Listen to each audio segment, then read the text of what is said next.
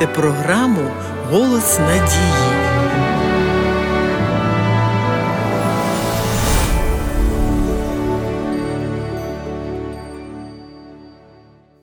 У Євангелії від Марка згадується один важливий момент життя Ісуса, на який звернемо увагу. А вранці, вставши досить рано, Ісус вийшов і віддалився в пустинне місце і там молився. Цей уривок говорить нам про те, що Христос молився на самоті, даючи нам приклад таємної молитви. Будучи Сином Божим, Він знаходив час бути наодинці зі своїм Отцем. Християнин повинен добре знати, що він не зможе жити без Бога, і тому не може жити без молитви. Якщо хочемо дати щось справжнє іншим, ми повинні знову і знову звертатися до джерела духовної сили. Не молитися – значить відкидати участь Бога в нашому житті. Хто хоче зустрітися з людиною, повинен перш зустрітися з Богом.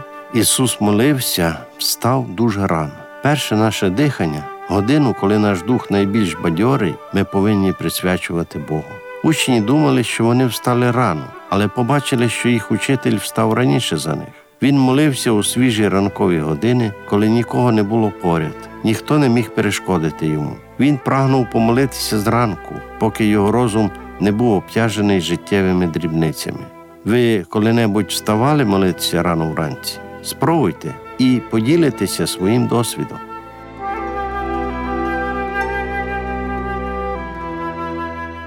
Однак, незважаючи на всі ці згадки, які підкреслюють значущість молитви, іноді нею нехтують або вважають заняттям нижчого пріоритету. Ми повинні запитати себе, яке місце займає молитва в нашому розкладі? Чи є вона одним з наших вищих пріоритетів, як це було у випадку з Ісусом? Або це щось таке, що ми робимо після того, як покінчимо з усіма іншими справами – роботою, школою, садочком, переглядом телевізійних передач, сном і так далі. Замість того, щоб розподіляти свій час на інші справи, а потім, якщо щось залишиться, віддавати його молитві, чи не краще в першу чергу призначити час для молитви, а вже потім планувати інші справи? Ісус знав, що його чекає дуже напружений день, і у нього не буде часу на молитву.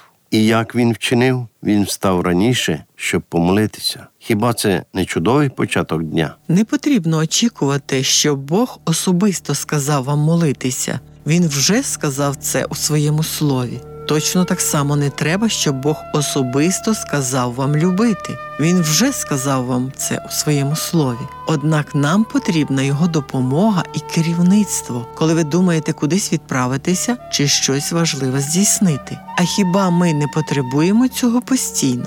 Прослідкувавши деякі висловлювання в молитвах Ісуса, звернемо увагу на те, що Він молився за тебе і за мене. Ісус молився, щоб усі учні були збережені від зла. Він знав, що усі його послідовники будуть атаковані. Тому ось його молитва. Не благаю, щоб ти їх з освіту забрав, але щоб зберіг їх від злого, записав Йоанн в Євангелії.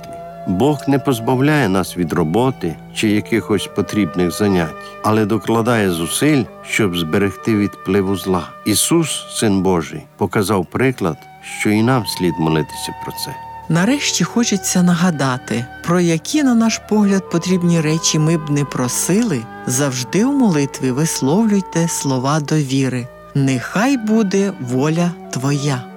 Шановні слухачі, Школа Біблії завжди має для вас добрі новини.